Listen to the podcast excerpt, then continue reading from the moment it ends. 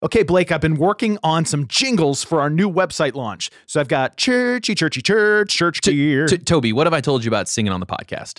It doesn't work. But you know what is working? Our new website. You can actually get it to load on your phone. You can actually buy a new piece of gear without your phone bursting into flames. well, what if I spelled it out like C H U R C G E R? Toby, Toby, stop. That is not working. But you know what is working? The search bar on our website. You can actually search speakers and speakers will appear. No joke, that didn't always work.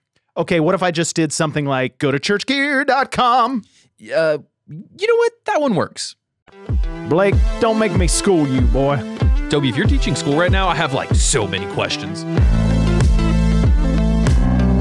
Welcome to the Church Gear Podcast, where we pull the tech out of the booth and onto the stage to share the most outlandish stories and hidden wisdom from the tech trenches. And now, here are your hosts. I'm your host, Blake Hodges, a man who recently found out that Toby is the Dean of Students at Church Gear University. And I'm here with my co host, the Dean of Students himself, Toby Walters. Can you imagine if we had a Church Gear University? I mean, thankfully, there are intelligent people that know a whole lot about production that work here, but you and I are not part of them, Blake. No, we would be the knuckleheads that get the dunce cap on in that university. We'd be in the back of the classroom. How long do you think we would last at Church Gear University before we'd get kicked out? I, I give us four minutes That's three minutes longer than I gave. us. because we're going to get three warnings and then we're gone. If I told you that in kindergarten they just left my card on red for the full year and never put it back to green, would you believe me? yes. That's a true story. That's a true story. Why am I not surprised? So, uh, just thinking about the way like I learned production and got involved in it, it wasn't like I started out going to college for production. I was the 13 year old kid in the youth group, and my dad was a music director and said, Hey, do you want to learn how the sound system works? And I'm looking at the mixer thinking, pretty lights and knobs. Yes, let's do that. And of course, I think I've told this story before where, you know, the guy who was doing sound at the time, he was just a, a software guy. He didn't know anything about production, but he told me, But he had a good heart, man. He's trying. sure. He was like, you take all these faders and you put them at Unity and then you mix using the gain knobs. And I'm like, that can't be right. And so it was very much trial and error. And, you know, when we're teenagers, like we have all this like just curious energy. We're like, hey, I'll I'll come in and just start messing around with stuff and and playing with it and seeing like what does and doesn't work.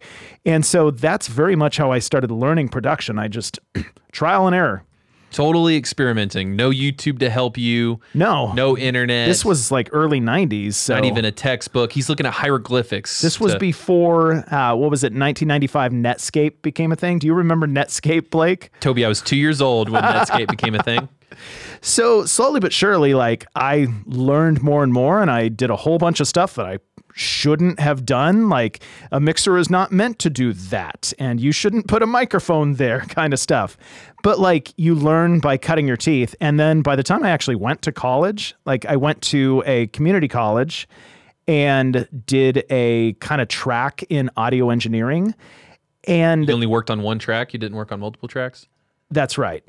So I ended up teaching some of the classes because That's a- I What? mean, let's Hang on, did you just I was the not professor? the professor. The professor was such an old school guy that like we had ADATs for any of our listeners that like, oh, I remember ADATs. You know, we had ADATs and we had I think two two or four track Pro Tools. This was like the very first Pro Tools iteration. And our teacher didn't know how to use them because he was an like an old school analog guy. You put a reel to reel in front of him and he knows what to do. He didn't know how to use the ADATs. So I had to show him how to use the ADATs. And then eventually he was like, Hey, Toby, show the rest of the class how this ADAT works. And so it was kind of funny, like being in college, teaching the other students how the ADATs worked. And, you know, it's like, what's this education for, anyways? No, no wonder you're not a fan of college. They, you had to do do it yourself college. And at the same time, I was running a recording studio in my church basement. Why don't you just keep soft flexing all over Well, a little bit. It was um, it was fun because a couple of the students actually came to the basement recording studio and like practice mixing there because we didn't have access to a like nobody had a laptop with Pro Tools at that time. Nobody had their own studio available at home. Like you had to go somewhere and use equipment. And if you didn't have access to it, like you couldn't learn it. So some of the students would literally come over to the recording studio at my church and like they would learn how to mix drums on the analog mixer with the reel to reel and the ADATs and it was it was a fun time, you know? I'm just imagining you saying to your fellow students, "Hey, you want to come learn to mix in my basement? it's a church basement." That's exactly what it was, but I didn't say it like that. Oh man, you know who would say you want to learn something just like that? We got Johnny Ragin, co-founder of Worship Sound Guy and tech director at Stone Creek Church. Welcome to the show. Hey, that's me. Thank you for having me. I maybe we're gonna get you to beginner level. We'll see what happens. I'm, I'm not making any promises, but I'm optimistic. and I did teach him how to put all the faders at Unity and then mix with the gain notes. Oh yeah, that's exactly what you're supposed yes. to do. Thank you. No, See, don't Blake? do that. Don't do it. You, you, you can fix us within this next hour, right? I'm gonna do my best. All right. Um, until before you get to fixing us, though, we prefer that we meet everybody by them lying to us. Yeah, so yeah. We got five truths and a lie here. How confident are you that you can fool us? Oh, uh, well, I mean, I- I've, I don't know. I've got both of you. I think I, I've been like doing some like subtle like mental reconnaissance. Oh man. I think. I've got you figured out. See if you can like see through. Nobody through. has Blake I, figured out. Well, that's true, but I've got a good shot. The degree on Blakeology is still in the works. All right. Yeah. Number one, my wife Jackie and I just celebrated 10 years of marriage. Okay, if that's true, congratulations. If it's Yeah. not, we'll have a talk with your wife about why you're lying about yeah, your marriage. thank you. Oh, maybe who knows? Oh no. Number two, we have a pit slash lab mixer named Adler. Not mixer. Not mixer. Mix. It's a mix. Mix. It's a dog, not a console. Console dogs coming from Church Gear 2024. I just want to say, cat people are the worst. All right, number three. How do you feel about Everyone that, looks at Blake. What, what happens? You know, there's a producer trick where you just continue on. Number three, I've had poop thrown at me by a chimp. Now, Johnny, I don't appreciate you calling me a chimp. I knew I threw no, poop. at I, gosh, I was wondering who that was. I just saw it coming at me from across the parking lot when we got here. I was like, what? Is that a, you know, it's just some weird vagrant passing by and throwing poop everywhere, but that was you. That's how we welcome people. All right, let's move on. Number four, I'm the youngest of three siblings. Oh, I want that to be true because so am I. That's awesome. Number five, I'm allergic to habanero peppers. Habanero. I felt so You need the confident. little squiggly above the end. I do, the, the, the tilde. I love that you think the squiggly would have helped me. Number six, this is uh, so common. I've never broken a bone. I feel that like that so shows up on one out of three. It Truth and Wow, lie. I thought I was so special. I know. Man, Assuming that's so the basic. truth. Yeah, well, it's a lie. All right. Do you have a leaning, Blake? I do. Okay. And I'm going to say the lie is the youngest of three siblings because Johnny presents as put together, smart, intelligent, older oldest sibling vibes, which I am as well. Even if it wasn't true, I'm going to give it to you just for complimenting me. Boom, Toby, game over. So by that, you're saying that I, who am the youngest of three siblings, does not give off that vibe? I love that you did the inverse math Yeah. there. Mm. Okay, I'm gonna. So I was between two, and you chose one I- of the I ones. had a feeling. And so I'm gonna choose that he is not allergic to habanero peppers. So what is the lie? The John? lie. I am an only child. Oh yes, man, Dude, you Take got that, it. I was so hoping you were going to get it. How's it feel? It feels fine, Blake, because I'm winning by such a har- high margin. Unlike our fantasy football league, where somehow you are beating everybody, which is just ridiculous. Well, hang on. I think I think where it's landing now, and this will have come out past the championship, but there's four teams at eight and four, which is wild. Also, if you want to be in the Church Gear Fantasy League, uh, oh my gosh, Next my brain year, just yeah, in next 2024. year, you should reach out to us. Um, okay. Me and Johnny actually set this up to where Mm-hmm. I'd get it right. He didn't tell me what it was. I just told him to say I was right no matter what. Ah, And you were. So yeah, no, you're I actually really? right. Yes. so you cheated. no, no, no, I didn't tell him what it was. It- like, okay, he was trying to pay me like ten dollars to just say whatever he said was correct. That's correct. his whole month's salary. I know, he And was I've so- already paid it to Toby. He was so generous. Uh, but no, that really is. Uh, yeah, I'm actually an only child. Look at that. I- my wife is an only child, and is she I- normal or is she weird? well, Let's she's my honest. wife, so I say she's awesome.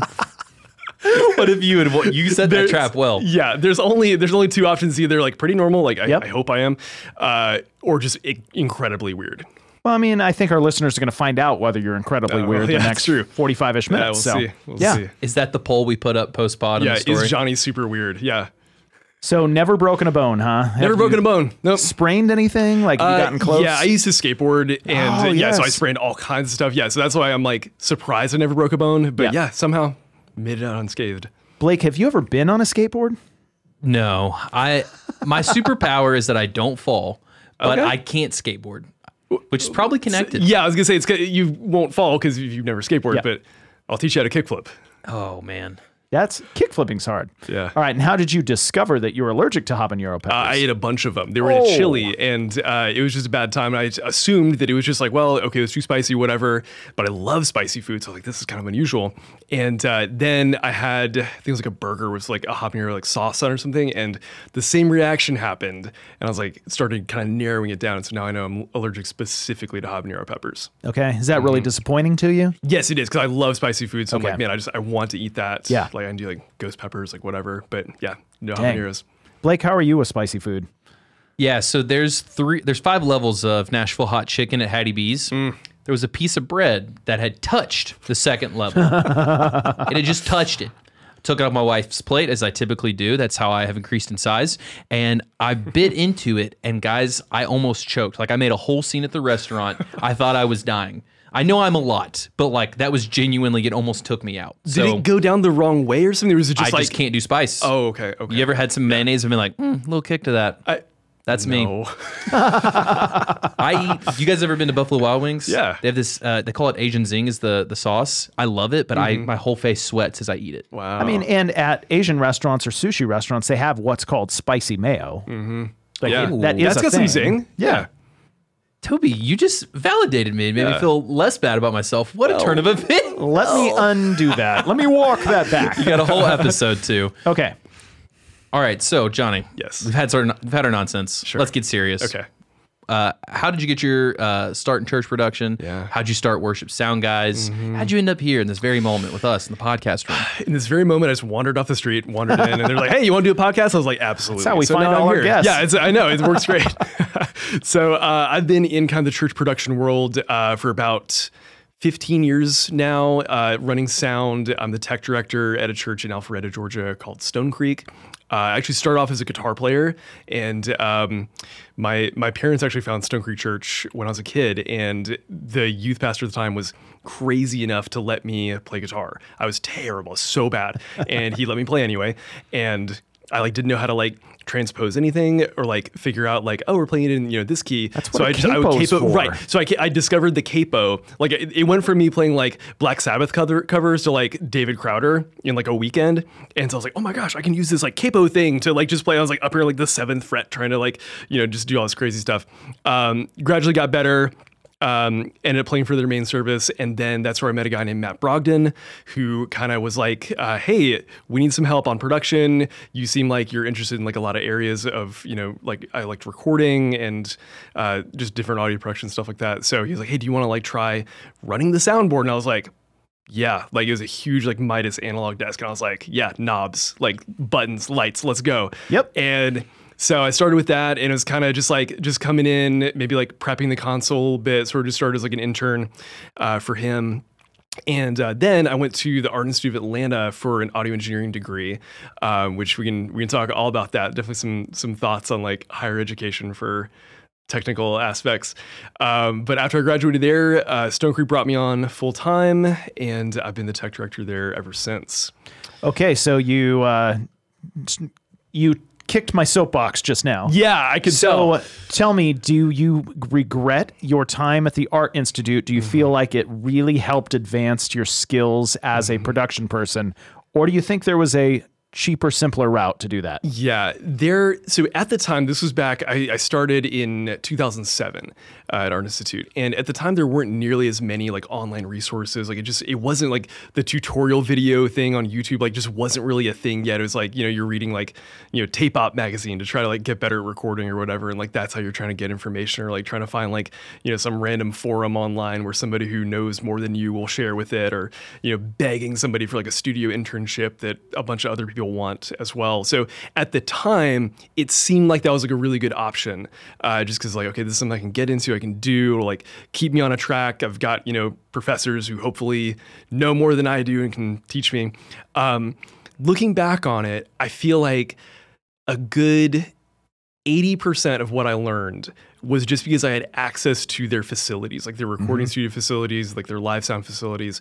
Um, and it was like self-directed, just booking time in those studios, going in, turning knobs, experimenting, just trying to figure stuff out. And like 20% of what I learned was from actually being in class. Yeah. So I don't regret it because it, it gave me access to all those people and to those facilities. But yeah, so much of it was just like having the opportunity to get around those things. So now when people ask me, I'm like, oh yeah, just like go ask like, you know, your friendly local sound guy at a, you know, a church or even like at a club or whatever. Say, hey, can I shadow you? Can I see what you do? And you'll get a lot of the same stuff. Um, you'll just, you'll get the experience, you get the hands-on aspect of it. I think that's like what's really important. And then obviously there are way more resources to be able to learn now than there were back when I was first starting out. Yeah. It's, uh, you know, production is a unique um, world in which, like, if I growing up and I think to myself, oh, I want to be a doctor, maybe I can ask this surgeon if I can sit in on the surgery with him and, you know, use the scalpel a little bit and give it a try. Like, Like, make like one little cut. no, you have to go a certain path in life if you want to do that. And it's a long, arduous road. But like, yeah, this day and age, there are so many opportunities to get involved in production at a young age.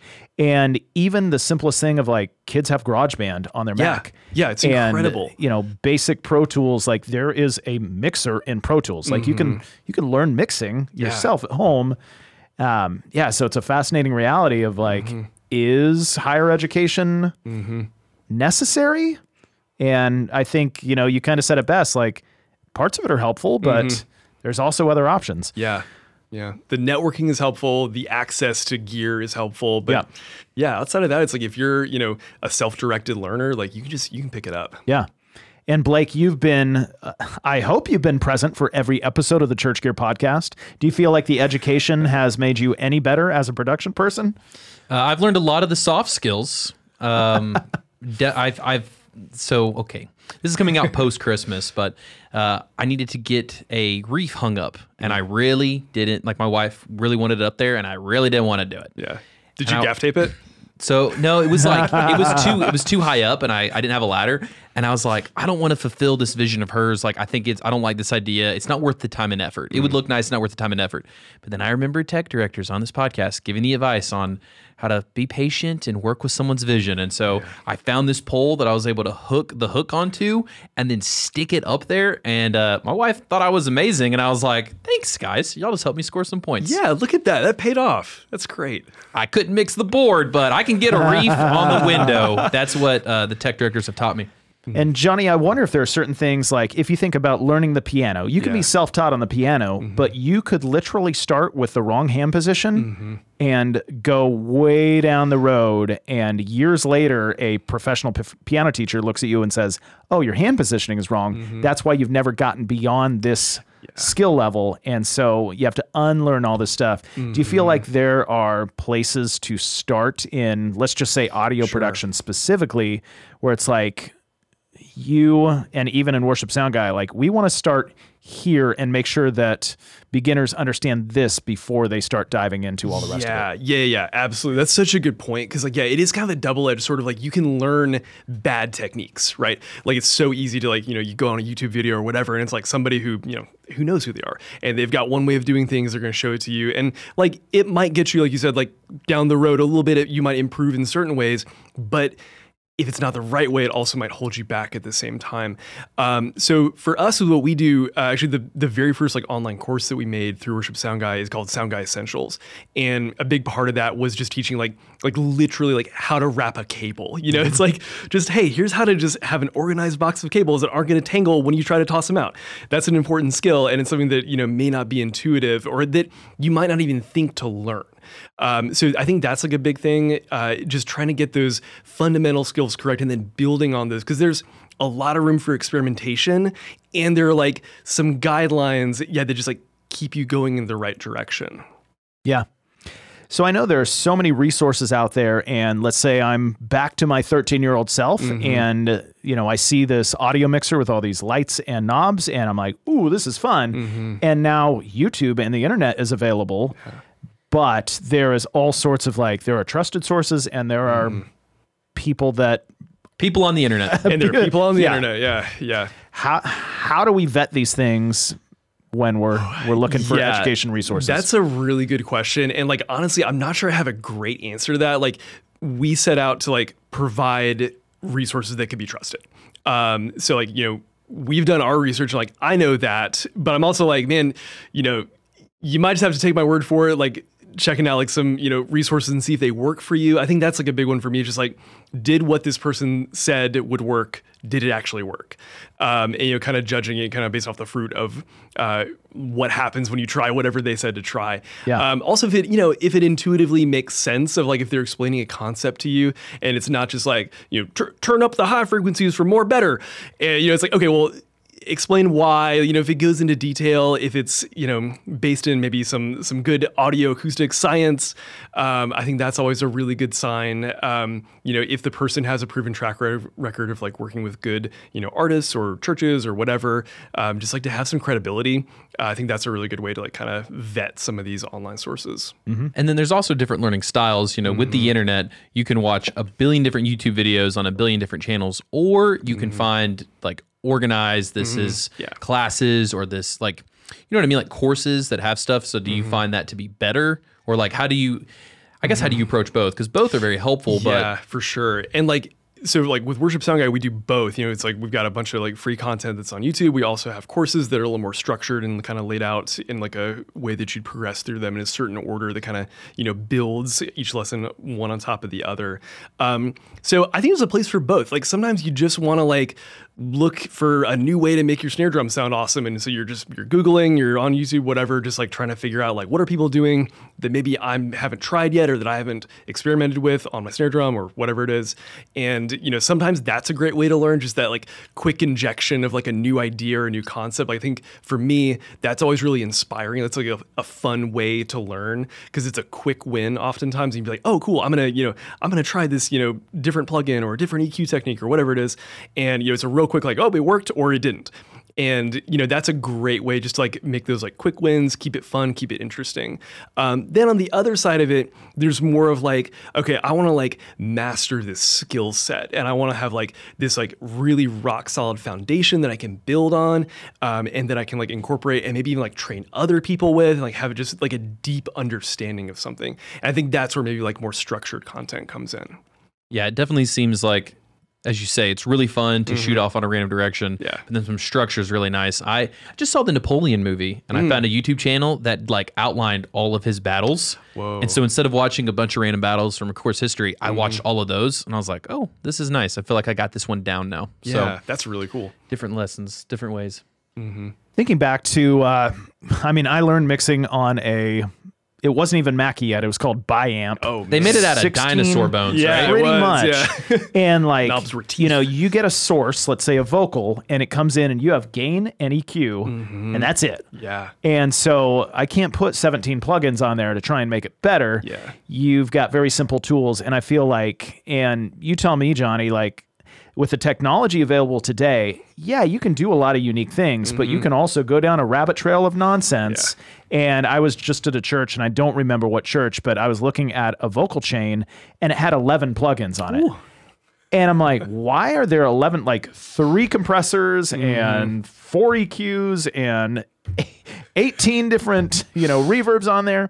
And so it's like, yes, you can go on to these online resources and you can learn about a lot of the the theory and the functionality of gear, but at some point you have to have somebody standing next to you that knows what they're talking about that mm-hmm. says, "Stop all that, take it all away." Yeah. And when you push the fader up, if it sounds like garbage, it's not getting better. Mm-hmm. Like go to the source. Do you Yeah. do you feel like there's a balance between like online education plus being next to somebody that's done it for a long mm-hmm. time? Yeah, yeah. I think there's like a. It's almost like you know, it's like that kind of like apprenticeship model that I think is lost in a lot of like uh, you know areas of education today. It's more like you know you're just learning out of a book or whatever. But I think with audio and production in general, it's so helpful to have like a mentor or you know a community, somebody around you to like you know kind of see what you're doing, give you feedback, you know, right then and there, and like give suggestions. So yeah, I think that's huge.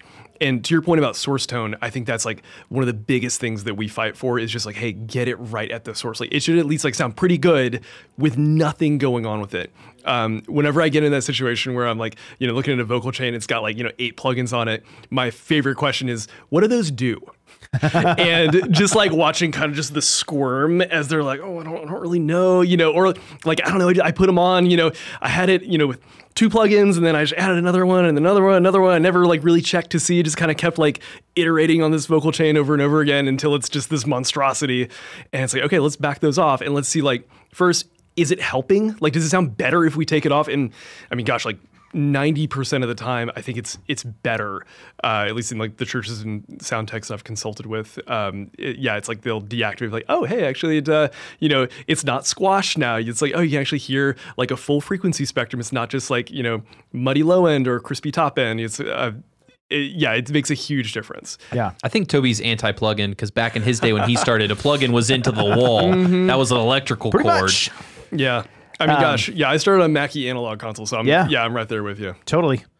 I feel like if, let's say, young production guys go sit behind a like master mix engineer mm-hmm. and they're going to just, you know, from very beginning, just throw up a mix. Yeah. Like if they just push all the faders up to unity or whatever, the the person behind them is going to be like, how come your mix sounds so good?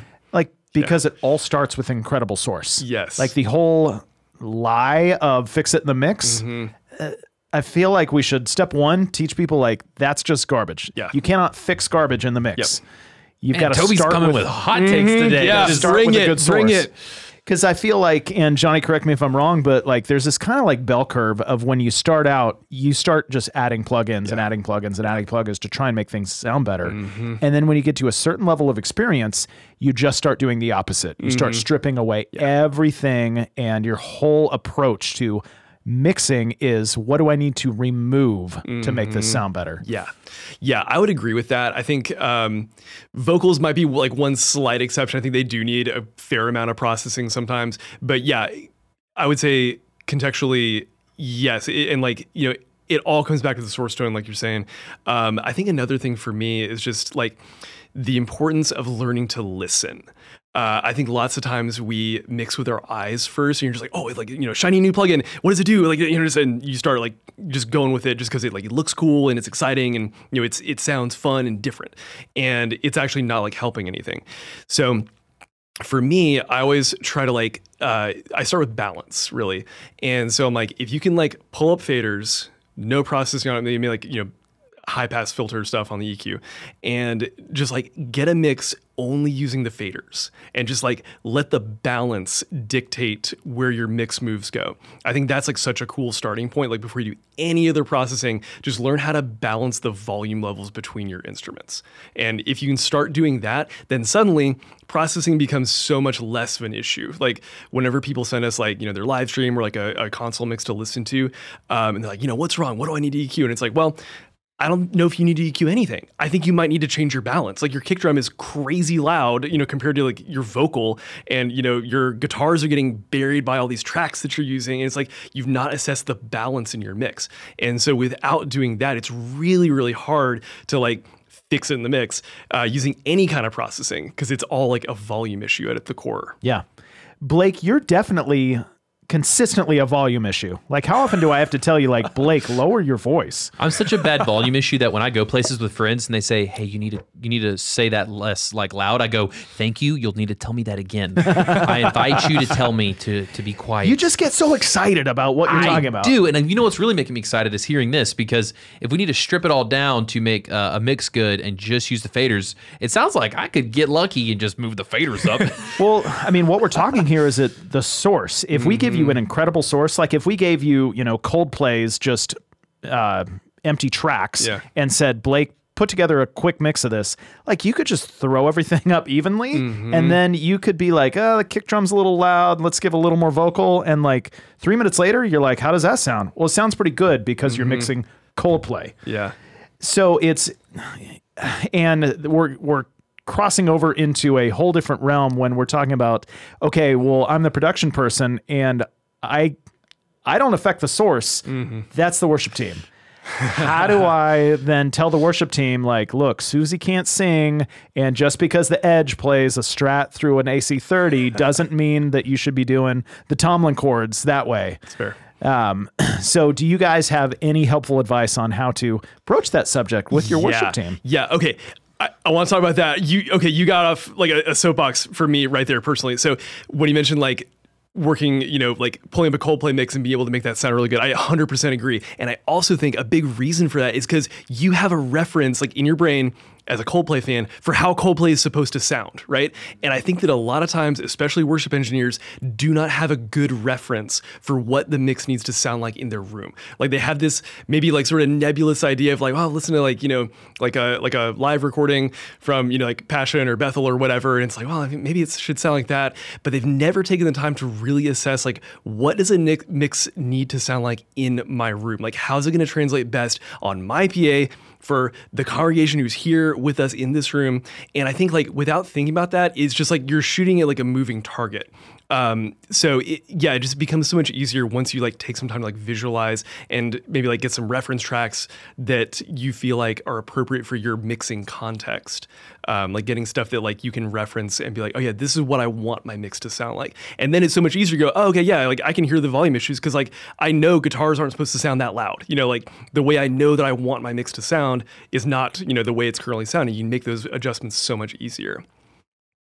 And I wonder how many of our churches that are listening to this or smaller churches could bring in a professional mix engineer for a weekend mm-hmm. to work with them, work with their band, get an ideal mix for their room mm-hmm. and their people, and then teach them how to do it and save the scene and be like, look, just pull this scene up next time. Mm-hmm. You're starting from here. And then, you know, don't do too much. Yeah. don't add 74 new plugins. Start here and just do this again. Yeah, I think that can be really helpful. And to what you were saying before, too, like kind of connecting, you know, front of house, the production team to the worship team, I think that's so hugely important. And I think like oftentimes that's where kind of like those templates can fall apart is if, you know, drummer, you know, changes his snare drum or whatever, and guitarist, you know, swaps out his amp and his guitar, like things start sounding different. You get, you know, different vocalists who sound different. Then all of a sudden, kind of the settings that you develop like don't quite work as well. So so much of it, yeah, like you said, is about like getting that, um, you know, just that interconnectedness between the production team and the worship team. So it sounds like we're talking a lot about different tactics to improve your mix. Mm-hmm. Um, before we started your episode, uh, you talked about how that was speaking of soapboxes, one of your soapboxes. so do you have any, you know, quick tips that you love to offer whenever you're talking to a, a fellow church tech on improving your mix? Yeah, yeah, yeah, for sure. Um, so I think like for me, usually when we go like we, you know, go to a church, talk with the church, whatever, um, 90% of the time, there are like five or six like really quick wins that they can just knock out right away. Um, you know, like stuff as simple as like maintenance, essentially. Like, you know, hey, like when's the last time you tuned your drums? Never. Like, okay, well, all right, we're gonna tune drums. Like, we're gonna change heads. We're gonna make sure, you know, guitarist has got fresh strings. We're gonna clean our vocal mic capsule so there's not a bunch of gunk in it. Um, you know, there's all these little things that kind of like just get everything primed, get our source tones right, and then like that just will make things easier down the line. Another huge one, uh, of course, is gain structure. I cannot tell you how many times we go to a church and the gain structure just all over the place. Like, you know, because they are using like, you know, gain as essentially like a volume knob. And it's just like, okay, let's rethink how we look at gain, how we're processing this. Uh, let's mix with our faders, not with our gain knobs. And yeah, just like little things like that are like the quick wins that you know, you can just like implement, you know, on a Sunday, like easily on a Sunday morning. Um, so yeah, those are just a couple of them. Um, if we want more, I can, I can do more. uh, I love just starting with the easy wins because yeah. I think again we're just talking about like we as humans we want to make things way too complicated. Yeah. It's like whoa whoa whoa, let's walk back to the basics. Mm-hmm. Let's tune your drums. Yeah. Like you're never going to use enough EQ and plugins to mm-hmm. make your mm-hmm. drums sound great. Yep. If your heads are 6 years old yeah. and they're totally out of tune. Mm-hmm. And like oftentimes production guys don't think that way. Mm-hmm. They think about okay, what can I do at my with my tools to yeah. fix what they're doing on stage? Yeah. They can be like very isolated. I think that's kind of like uh, you know, sort of a endemic within the especially sound community. I think it's like you know you're back there, you're behind the mixing board, and you kind of feel all alone. And like you know there's there's a lot of times no one who's you know there to mentor you or coach you or anything like that. Um, and I think that's really tough because then you you are sort of out there on your own, and maybe you know uh, I guess perhaps church techs are known for being a little more introverted, so we don't want to go talk to the worship leader. We don't want to talk to the band, uh, and you know, ask for something like, you know, like, hey, the guitar so- tone sounds like really muddy. Like instead of me trying to like hack away at it with an EQ, like let me just go talk to the guitar player and like see, hey, we can both like get like you can have a better tone, I can get a better tone, like you'll sound better in the house. Like let's work on this just a little bit together, and then like collaborate on how to get the best out of what we're doing. Yeah, I love. I mean, as a former worship guy, I know Mm-hmm. that worship guys can because I had one big egos, have big egos, and so You with a big ego. I know. I don't believe it. And then, just as you're saying, production people can often be kind of introverted, kind of quiet, and kind of feel like, oh, well, the worship leader's never going to listen to what I have to say. I just need to stay in my cubicle and, you know, push my buttons and make what they're doing really shine. Yeah. But I feel like, you know, there's such a, a need for relationship between worship and mm-hmm. production, or a worship or a, you know, a front of house engineer, a production person can sit down with the worship leader and say, Hey, what are you trying to accomplish? What do you want mm-hmm. To have communicated back to the people? Because I don't know if you understand this, but I'm the one doing that. I'm the one translating what you're doing on stage to what the people experience out here. Yeah. And so, really getting on the same page, having a level of respect where you can respectfully say to your guitarist, Hey, I know you like that tone. It does not work in the room. It does not work with the mix. Um, but you have to build that relationship, build that trust. Yeah. And it takes time too. You know, it's like I never go in like if I'm in a new place or anything, like I'll never just go like obliterate what the band is already doing, you know, but I'll be strategic and like take some little tweaks where I can get them, you know, maybe just like, you know, even it's like a like a mic technique thing of like, hey, you know, like just happen to notice worship leader, like you're you're way off your mic. It's gonna sound way better in the house if you just will hold that up just a little bit more. And like 99% of the time that's so well received especially if you can convey it in such a way that it's like hey this is not only going to help me it's also going to help you like you'll sound better if you'll do this one tiny little tweak for me Yeah. It's kind of like how I tell Blake, like, look, it's not really specifically what you're saying, it's just your face. So if you can just change your face, Blake, then everything will be better. Well, you have that uh, plastic surgeon friend neighbor that you talk about all the time. Literally change your face. You're talking about you should collaborate together and offer solutions. Give me your solution. Blake, who would you want to look like if we could change your face? Oh, that's tough. Logie, uh, Logan Lerman, that's my wife's celebrity crush. So Oh, there you I'd like to look like him. I, I love what we're hitting on here, though, because other than hitting on my face, is that i think you have a great face just like for the record Johnny, It's I a beautiful podcast face. the, the Venmo is in the mail. Um, it does sound like a lot of stuff could be fixed by just talking together more. Mhm. Yeah, yeah, it really can be. I mean, I think especially like even communicating like at a pastoral level, um, you know, trying to figure out like, especially if you're unfamiliar with the church or if you just have not had this conversation before of like, you know, what do we want our worship culture to be like?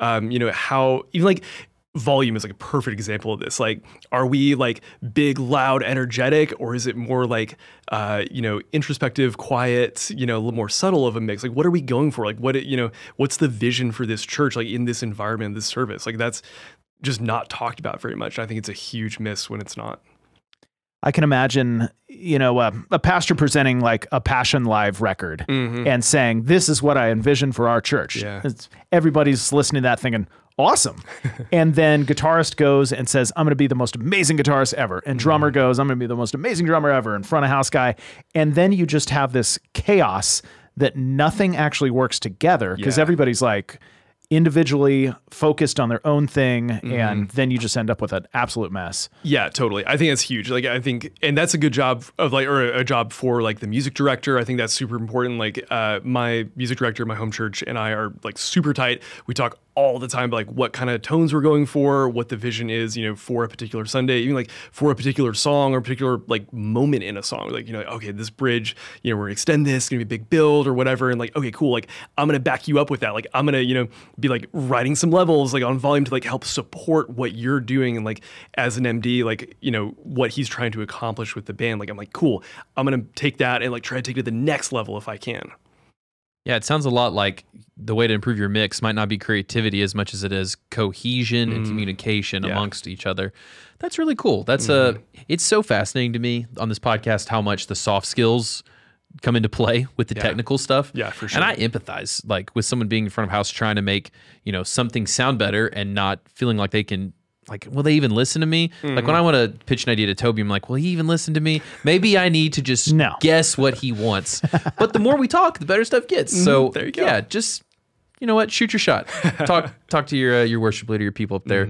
I think this would be great tips. Yeah, definitely. Uh, Johnny, you talked also about maximizing your gear. This is the soapbox episode since since everyone Mm-hmm. It seems really to be is. full of hot takes today. really is. You said you Uh, love talking about maximizing the gear, and I know that's something Toby loves too. So, what was your what's some of the things you like to talk about on maximizing the gear for churches? Yeah, for sure. Um, okay, so big one that I mean, you guys have done incredible work with this too, of like helping get churches equipped with the right gear.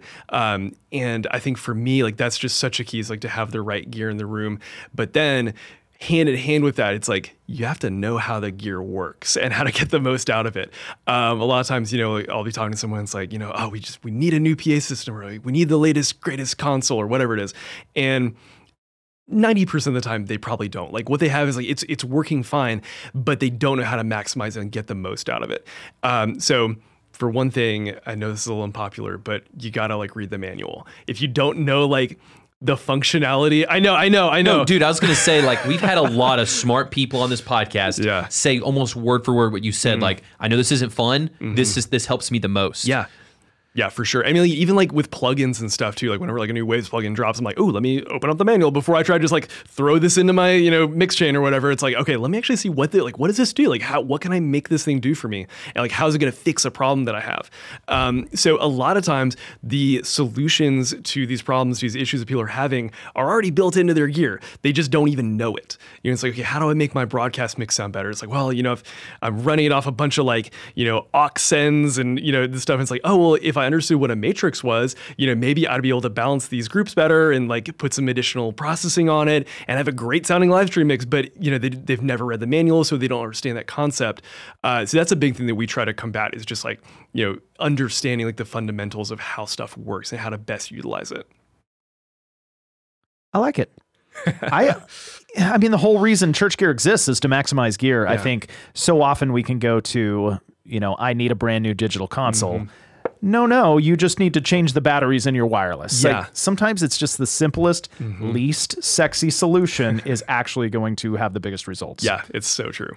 Well, and I love how this gives hope to people who don't have the budget to do massive upgrades. Mm-hmm. Yeah. That they might have what uh, they might have the solution there. They just have to, you know, keep digging. Although I empathize with them because you know I've got an iPhone, but I was like, Toby, this isn't good enough. I need shiny cameras. so we bought shiny cameras. There you go. Okay. Did you really need them though, Blake? Well, I think what we're learning here is Yeah. maybe not, but I, I really like them. I really like them. Um, okay, so uh, Johnny, we were kind of talking ahead of time, and I was asking about some disaster stories, man. and you have some good ones. Oh, yeah. So One hit us with a disaster story. Okay, so there's one in particular, and a video exists of this. I think I sent it to you. oh, you're going straight for the best one. I thought we were going to start with the other one. Oh, Are they at the same time? Weren't there two? Uh, yeah, this was actually at the same camp. So Oh, get, for real? Yeah, What a weird camp. Yeah, it was it was bizarre. I will not name what church it was with. It's a large megachurch. Um, so we're this. you cannot sue Johnny. no, don't sue me for this. Yeah, okay, this is well, yeah, it's way in the past, but. Uh, so uh, my buddy Matt, who runs Worship Sound Guy with me, uh, we were at this camp, and it's in this like really old church building, um, like kind of you know uh, like used to have pews in it, ripped them out, that kind of thing, and um, it's really like beautiful building. It's two stories. We're up on kind of like the main level, and then there's a basement below us, and so it's like 400 kids things are getting a little crazy. It's like kind of, I think it's like second night, so it's like kind of like going big. And worship leaders like, all right, we're all gonna jump. And they're on the top level? yeah, so they're on the top level. Big open like kind of auditorium like chapel space, and so he's like, "We're gonna jump," and everyone starts jumping, and immediately we like feel things like moving, and we're like, uh, "This this is not good." So uh, I like I messaged Matt. And I was like, "Hey man, like, do, do you feel this?" He's like, "Oh yeah," and so he's like, "Hey, let's go downstairs." So we go down into the basement, and you can literally look up and see the floor No. just Whoa. Flexing, and we were like, "Dude, we gotta like stop this." And so we like went back up. Like I think Matt got on the in ears and was like, "Hey, you gotta get them like stop jumping. Like this is gonna like be a disaster." So not not a total disaster, but a potential one um, happened there, which leads into the second story. Man, that uh, makes me like sweat. Dude, I know. Yeah, it was just thinking of what could have happened. I'm yeah, so glad. it was it was bad. yes, that's a pre-disaster story. So Yeah. what what happened then later? Okay, so so later, there's this kid who's been getting up on one of the subwoofers like right across the front of the stage and just like kind of like dancing on it. And so he's done this like probably three times. Matt has told him to move. Uh, like Matt's at monitors. I'm in front of house. And the the thing that like this kid doesn't know is that there's also like a CO2 confetti cannon that's like right behind the sub. And so lighting guy is like, hey, it's almost time to fire the CO2 cannons. The kid is up there. Matt, can you please tell him to move? And so Matt like goes out there again. It's like the fourth time we've told this kid. And the kid just is like, no, I won't do it. Not gonna move. And How old is the kid? Like uh, I mean, years? Yeah, probably teenage Okay. years. Yeah. So kid's like, no, I'm not gonna move. And Matt's like, all right, man, that's cool, and just walks away. And so he messages back to me. He's like, "Hey, he's not gonna move." And the moment's coming in the song for the confetti cannon. And so I like look over to lighting guy. I'm like, "Okay, are we, are we like gonna do this?" And he's like, "I'm gonna do it." And he like big moment comes. He hits it, and this kid just like disappears. he's like he just like he's there dancing on the sub at one moment, and then the next minute he's just gone. It's it's incredible. Like so, yeah, you can watch the video. Um, it, it's unreal. Like so, later though, he like came up to front of house and was like, "What happened?" I like, dude, we told you, we told you over and over and over again. Sometimes you have to learn a lesson the hard you way. do, and that was yeah, that was a very hard way to learn a lesson. And I was going to say, couldn't you just punch him in the face? But you kind of did. Yeah, in a way, I I think we like punched him in his entire body. Yeah. so yeah, That's awesome. Toby, did you have four cups of coffee today? You were like on a hot take trail. My wife and I do this thing where like Nope, we'll, we're not talking about that either. we'll talk about something that like is frustrating or annoying to us Mm-hmm. and then we'll just get on this like series of rants and our joke is you know what else bugs me you know what else bugs me and then next thing you know it's like two in the morning and we're like Mm-hmm. ah crap we gotta go to bed and another thing. and another thing. oh my gosh. No, that's beautiful because you told him four times. Yeah. Like- oh, he like he knew he knew he was not supposed to be there. It was yeah. It's like sorry, man. Like this is this is you just you get what's coming to you. Like you won't get up on a sub again. Like, That's amazing. Uh, I'm definitely going to prioritize posting that on our socials Yeah, this please do. week. and i'm definitely gonna shoot you with a confetti cannon blake because we have one Do what? oh yeah whoa No, we don't. yeah we've got one in stock we just i just priced it a couple days ago We should keep that. i don't know that we have any confetti but Can we, have keep a confetti cannon How much? How much does it cost? i'm gonna take it out of your paycheck so you're not getting paid for three Hang on. months It's budget season. I'm gonna put it in my budget, and because that's that does sound really fun. Yeah. Um. The problem is the cleanup. You want to clean up all Mm. that confetti? No, dude. Part of the joke is the cleanup. You got to do it in places where you can bounce, but don't bounce on the floors because they'll concave on you. exactly. Oh man, if we uh, confetti cannoned your car, Blake. Please don't. Oh my Oh. gosh. I'm imagining this. I mean, I Yeah. just rode in your car today, and I'm like, I'm just picturing it just exploded with All confetti. right, a Yeah. hundred bucks to anybody that confetti cannons Blake's car. Yep. Like inside of it. Oh, I'll no. do not outside. Yeah, done. This is not Johnny's gonna go back to the warehouse immediately and get that cannon. good. Okay. Well, um, what I'd really love to fire off is a tech takeaway from you, Johnny. Yeah. So, what what confetti cannon of a tech takeaway can you shoot at me and Toby and obliterate us with, and everyone else that's listening? Okay, so uh, this is again a little bit of a soapbox for me. So, okay, one of my favorite things to do is to keep a mixed journal, and so basically what I mean by that is that uh, I've got like a little notebook. I also have a note on my phone, so don't have a journal. Doesn't have to be fancy, but what I do is I make notes as I'm mixing of like stuff that I like, stuff that sounds good, stuff that maybe doesn't sound good, um, you know, stuff that I want to work on or implement in my mix uh, for the future. And so what I'll do is I'll take that and then every single week I'll go and update our template that we start every mix from, and I'll implement those changes in it. So if I'm like, okay, yeah, man, like I, you know, use this new, you know, processor on vocal, added a little more top end, whatever, and like, man, that sounded really good. Um, I'll implement that into the template and I'll just like keep this running list of like different techniques that work. And that's helped me out so many times because like you kind of forget about like stuff that you've come up with over time. And so now I've got this little journal of like just all these like I mean hundreds probably of mix tips of like just stuff that I've like accumulated over the years. And so then when I go somewhere new or if I'm like, you know, trying to train someone or whatever, I've got this little like reference journal of like stuff that just works. Um, so start one of those uh, for really like whatever like creative discipline you're in whether it's you know lighting audio video whatever like just keep a little journal like stuff that works and it'll pay off just so big I love that. I've got Mm-hmm. a folder in my Google Drive called the marketing playbook. Whenever I'm like, oh, that that was good, put that in there. That's awesome. Yes, it's good to write things down. Mm-hmm. Toby, do you ever write things down? Uh, I tell you to write that down. That's true. He literally. I also have a, a notes of all the funny things people say, and I just no context get a note from Toby the other day. He's like, "Put this in the notes." Quote. Um, can't really repeat it though because it's too uh, too crass. For That's this. on the Church Gear After Dark podcast. Oh, coming this fall. Um, well, uh, Johnny, thanks man for uh, for coming on the show. Is there anything Yeah. you'd like to plug or point people to? Oh man, uh, well you can find us uh, on all the socials at Worship Sound Guy. Uh, you can also go to worshipsoundguy.com. We have courses.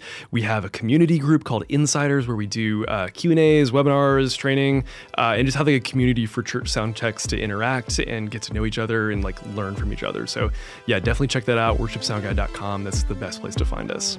Yeah, the uh, community piece I thought was really cool. Um, that you guys have done something like that for the tech community, and also just just so everybody knows, like this is not a paid appearance. Like people don't pay to be on the Church Gear podcast. We just think they've got some cool resources and wanted to talk with them today. So thanks, man, for coming on. Yeah, thank you guys. It's been fun. Thanks for hanging out with us. We hope to see you back next week for more absurd stories, tech takeaways, and overall buffoonery here at the Church Gear Studios. Blake, I actually do have a Blake journal where I write down all the nonsense you do. I hope this is true. I hope So- this is true. One of these days, you're going to come in and like HR will be president, president, no, present, and I'll I'll have to reveal all these Blake nonsenses that you do. Just read them back to you. Do you think you're going to be surprised, or you're going to be like, uh huh, I remember that, I remember that? I was gonna say they're all gonna involve you and I doing something. Yeah. The the problem is too many of these things I'm guilty in as well. the other day, Toby and my boss brought me in a room with a picture frame that had HR on the picture frame, and I thought I was in trouble. I was like, "What have I actually done?" and it was Toby Flenderson from The Office. Like that's kind of our running joke that you know evil alter ego Toby is the HR person at Church Gear. Yeah, but we all know if there was a real HR person, we wouldn't, you know, actually share anything with them. But if we had a real friend, we'd share tons of things with them, wouldn't we? Yeah, especially uh, this podcast episode. I mean, most of the stuff that we think about sharing ourselves, Blake, is blocked by HR. but I don't think any of our listeners would be blocked from sharing this episode. That's a good point. Yeah, HR has blocked us from sharing this episode, but you can share it, and we'd super appreciate it if you did. Okay, Blake, I've been working on some jingles for our new website launch. So I've got churchy, churchy, church, church gear. T- Toby, what have I told you about singing on the podcast? It doesn't work. But you know what is working? Our new website. You can actually get it to load on your phone. You can actually buy a new piece of gear without your phone bursting into flames. well, what if I spelled it out like C H U R C G E T- R? Toby, Toby, stop. That is not working. But you know what is working? The search bar on our website. You can actually search speakers and speakers will appear. No joke, that didn't always work. Okay, what if I just did something like go to churchgear.com? Uh, you know what? That one works.